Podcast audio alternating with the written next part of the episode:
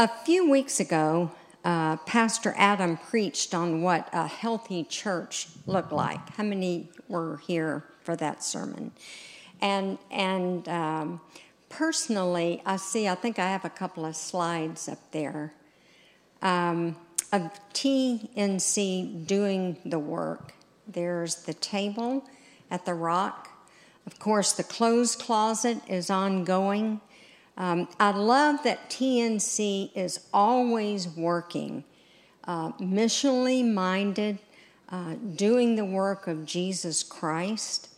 And as I was studying this week, I felt this nudge from God to share a scripture with you from a pas- passage in the New Testament.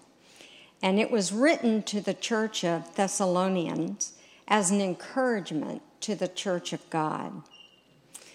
In Thessalonians, uh, 1 Thessalonians, Paul, along with Silas and Timothy, wrote this letter to the church there. And I want to kind of paraphrase it tonight because I really feel that God has this message for you on this night as a church. Let me begin with the end of verse 1 and hear this church from God to you. May God's delightful grace and peace rest upon you. For we remember before our God and Father how TNC put your faith into practice, how your love motivates you to serve others, and how unrelenting is your hope filled patience in our Lord Jesus Christ. Dear brothers and sisters sitting in this church tonight, you are so dearly loved by God, and we know that He has chosen TNC to be His very own. For our gospel came to you not merely in the form of words, but listen to this in mighty power infused with the Holy Spirit and conviction.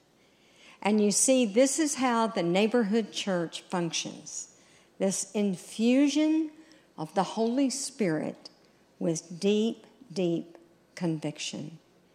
So keep on doing what you're doing in the name of our Lord and Savior, Jesus Christ. Love you, God. Let us pray. Father God, we believe that Scripture was inspired by you not only for the people of the day that it was written, but they are intended for us today. So, would you open our ears to hear what truth you have for us today? And may these truths penetrate our heart, and not just our heart, but our whole body, so that we may be more transformed to be like you. Thank you, God. Amen. When they had finished breakfast, uh, Jesus said to Peter, Simon, Simon, Son of God, do you love me more than these? And Peter said, Yes, Lord, you know that I love you. And Jesus said, Feed my lambs. A second time, Jesus walked over to Peter and said, Simon Peter, do you love me? And he said to him, Yes, Lord, you know that I love you. And Jesus said, Tend my sheep. A third time, Jesus looked at Peter and said, Simon Peter, son of God, do you love me? I mean, son of John, do you love me?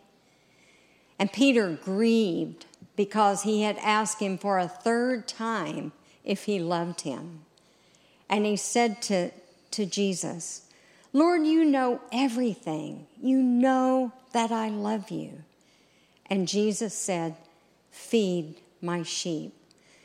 Truly, truly, I say to you, when you were young, you would dress yourself and walk wherever you wanted to go. But when you grow old, you will stretch out your arms, and another will dress you and take you to places you do not want to go. This he said to show by what kind of death he was going to glorify God. And after saying this, he said to him, Follow me. Peter's story is my story. Peter struggled. He wanted so much to be that good, good, good disciple of Jesus, right? And he failed. I struggle and I fall. I fell at times and I look like anything but a disciple of Christ. Peter's story is your story. We all struggle and we all fail. Peter just tried so hard to put all the checks down of doing the right thing. He really, really tried. And I think his intentions were really, really good. It reminds me on the way home from church one Sunday afternoon, the parents were driving home and with their six year old son in the back seat, and they noticed he was crying. And they said, Son, what's wrong? And the little boy said, Well, the pastor came to our class today and he spoke to our class and he said, I want you to know that I pray for you and all of the leaders pray for you that each of you will be raised in a Christian home. And the mom and dad looked at each other and looked back at him and said, But why are you crying? And the little boy said, But I want to live with you. We try hard, don't we? And we fail. Notice that Jesus' questions to Peter was after breakfast. Jesus loved the table, right? He, he loves the neighborhood table also. But there's just something special about sitting around the table.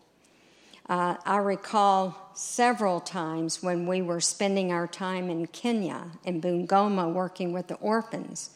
We would start about nine o'clock in the morning and work all day and finally travel back to Pastor Robert's house. We would get there anywhere from 9:30 to 10:30 at night. And we would go to his home. It was very important for him to have us eat at his home. And he didn't have a place to eat. He didn't have a normal dining room table like we have. He had a small little gathering room, which I would refer to as the living room and he had four long couches in it in a little square and this coffee table. And we would come in there dead tired on our feet from a whole day's work. And we would sit there and wait by while Teresa and the other women of the village would prepare us dinner. And they would start bringing it in and putting it on the coffee table. And we would drink the Kenyan tea um, which has a whole bunch of sugar in it, as I recall. And we would see familiar foods like watermelon, but then we also saw very strange and different foods that we were not accustomed to. But we would sit there in the home of Pastor Robert and we would sit at his table and share a meal with him because we were saying, We value you. You are important. You are special. And isn't it the same way today that you spend your time having a meal with somebody that you trust and that you value? So after, after breakfast, Jesus faced Peter and asked him the question Simon, son of John, do you love me more than these? Now, remember that Peter was the very first person to proclaim Jesus as the Messiah.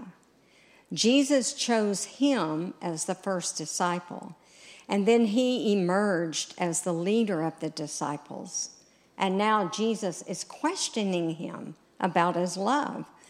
And Peter, you saw quickly he answered, Yes, Lord, you know that I love you. And Jesus said, Feed my lambs. Jesus was talking about sheep under the age of one year old. And by this, he was saying, Would you take care of the little ones?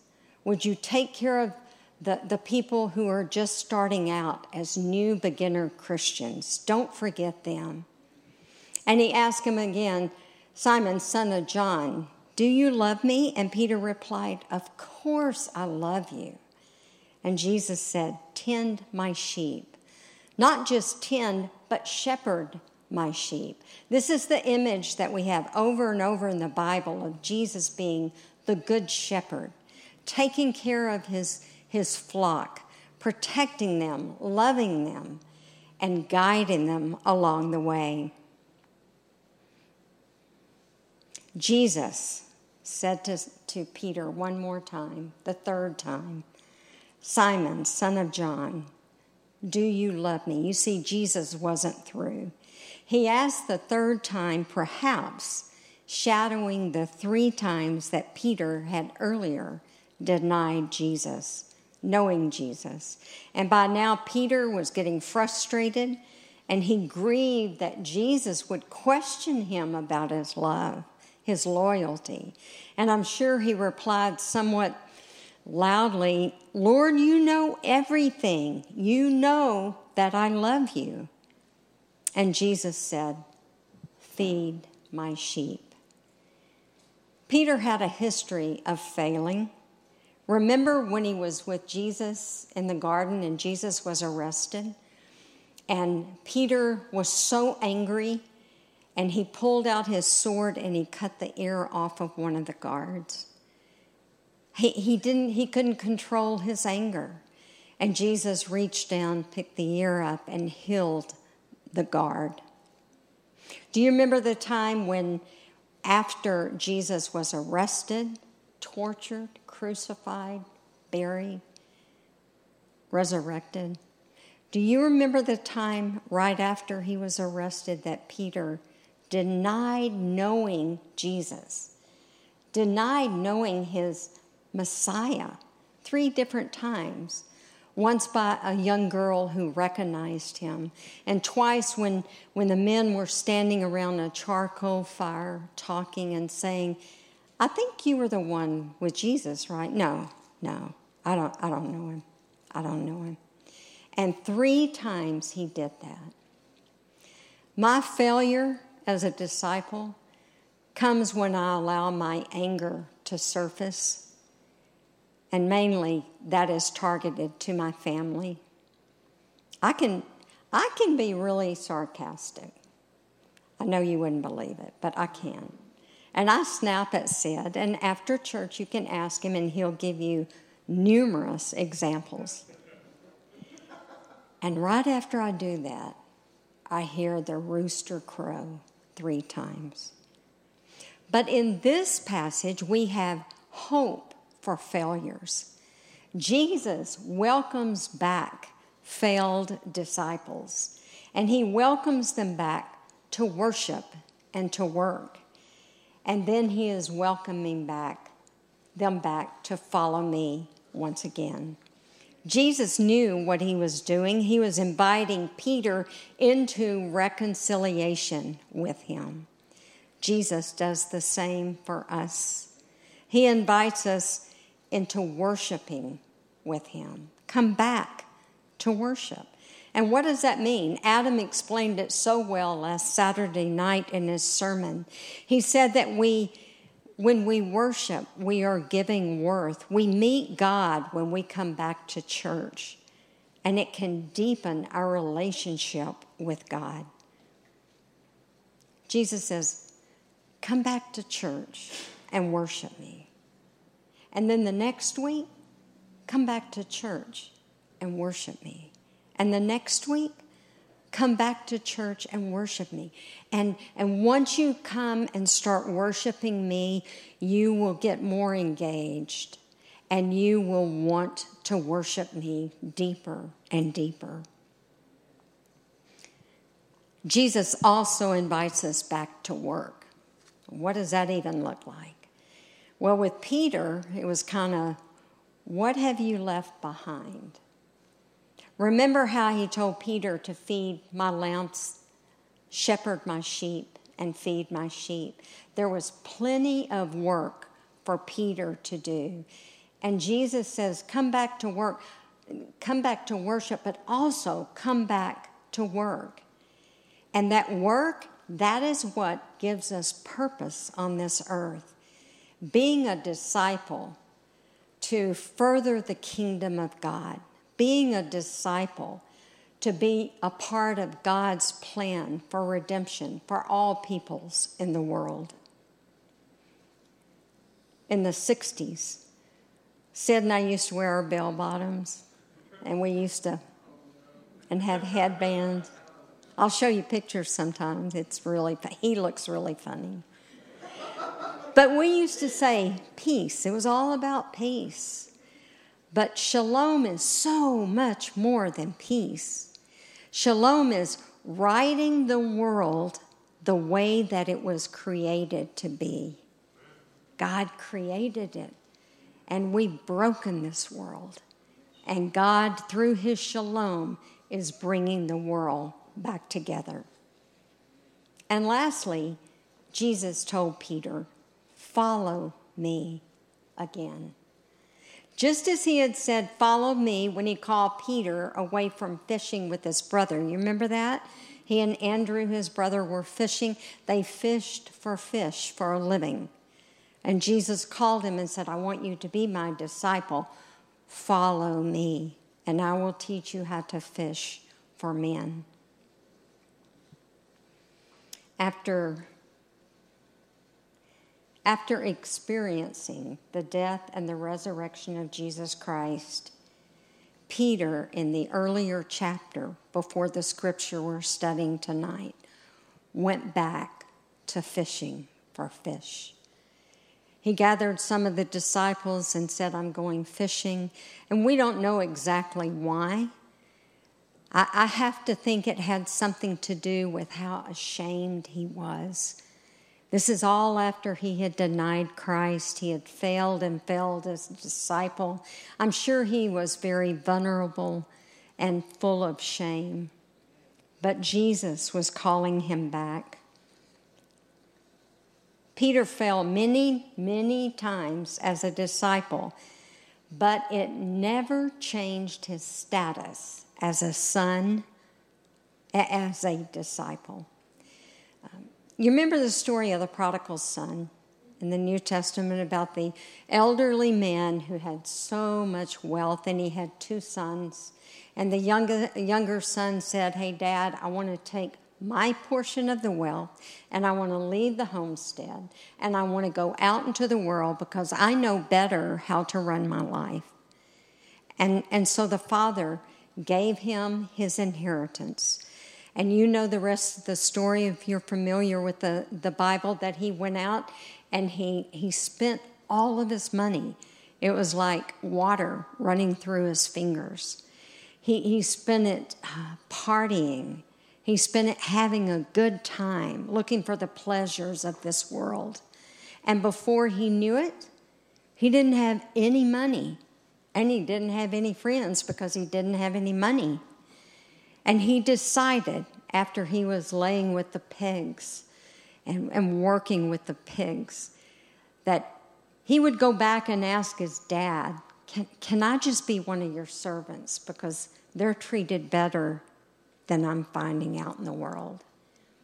And even though that dad loved that son and it grieved him so much to see him walk away from the home place with all of his inheritance, he never lost his status as that man's son.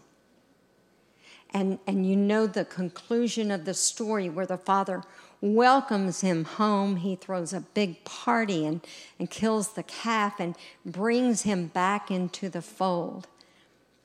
It's kind of like our sons and daughters. They're going to disappoint us, they're going to fail as being really good human beings. But you know what? They don't lose their status as a son or a daughter. In this way, Peter Peter did not lose his status as Jesus' disciple. And God used him in such a mighty way. Jesus gave him the the message to preach at Pentecost. And remember that story where everybody heard that same message in their, in their own tongue, in their own language. Earlier, we read 1 Thessalonians about the infusion of the Holy Spirit and conviction. I just love that imagery. Look beyond this passage to where Peter went on to receive the Holy Spirit. He was chosen by God to become the head of the church, leading and organizing, and to his death, proclaiming the truth of Jesus Christ. In the last part of the scripture for tonight's message, we read verse 18 Truly, truly, I say to you, when you were young, you would dress yourself and walk to places you wanted to go. But when you are old, you will stretch out your arms, another will dress you and take you to places that you do not want to go. Jesus was referring to Peter's own death, at which he refused to be crucified as Jesus was. He was martyred. This, he said that to show the kind of death that would glorify God. He glorified God with his own death. And after saying this to him, Jesus looked at him and simply said, Come on, Peter. Come back. Come back to me. Get behind me and follow me. Learn my rhythms again. Remind yourself of what it is to be one of my disciples. Be transformed into my likeness. This is our story. We try so hard to be all that we can be as disciples, and yet we have failed and we're going to fail. We have vented anger that comes roaring out. We cheat on our taxes. We have evil thoughts. And there is Jesus in front of us with his hands open wide, inviting us back in, inviting us back to worship, back to work. Come, get behind me, and follow me. Tonight we have kind of focused on Peter as the failed disciple, and he's kind of gotten a lot of our attention, which is really good, but he is by no way the hero of this story. For every story in the Bible, God is the hero. And every story points back to God's love, mercy, and grace. There's a scripture that makes it really, really clear. 1 John 1 8 and 9. And I want to read this to you out of the Passion Translation. If we boast that we have no sins, we're only fooling ourselves and are strangers to the truth. But if we freely admit our sins, listen to this, when His light uncovers them, He will be faithful to forgive us every time God is just to forgive us our sins because of Christ, and He will continue to cleanse us from all unrighteousness. Can Jesus use failed disciples? He always has. At what point does He just give up on us? Never. He is a God of second and third and fourth chances. He's a good daddy. He didn't send Peter on a guilt trip. Rather, he said, Peter, in your intimacy with me, I will transform you. Peter fell many times, and always Jesus was there calling him back. Come back to worship, come back to work, come back and follow me. I wonder how that message resonates with you tonight. I wonder how many of us are feeling vulnerable and embarrassed and feeling like we have let Jesus down because of our behavior, because of something we said, because of something we didn't say. I, I, wonder as we look at our own lives and evaluate our own lives, what is it that's holding you back from Jesus again? If, if you could take anything out of this message, I would pray that it would be that you see Jesus in front of you with his hands open wide, inviting you back as a failed disciple, saying, With intimacy with me, I will transform you. I will make your name new. I will give you new life. Come back Come, worship me. Would you pray with me? Lord Jesus, we confess that we are all failed disciples, just like Peter. But Father, we find hope in this scripture, the way that you invited and welcomed Peter back into your fellowship, Father. For many of us, we need that tonight. We need a fresh start. We need newness that only you can give. So, Father, open our eyes to see your invitation back to a life with Christ. Amen.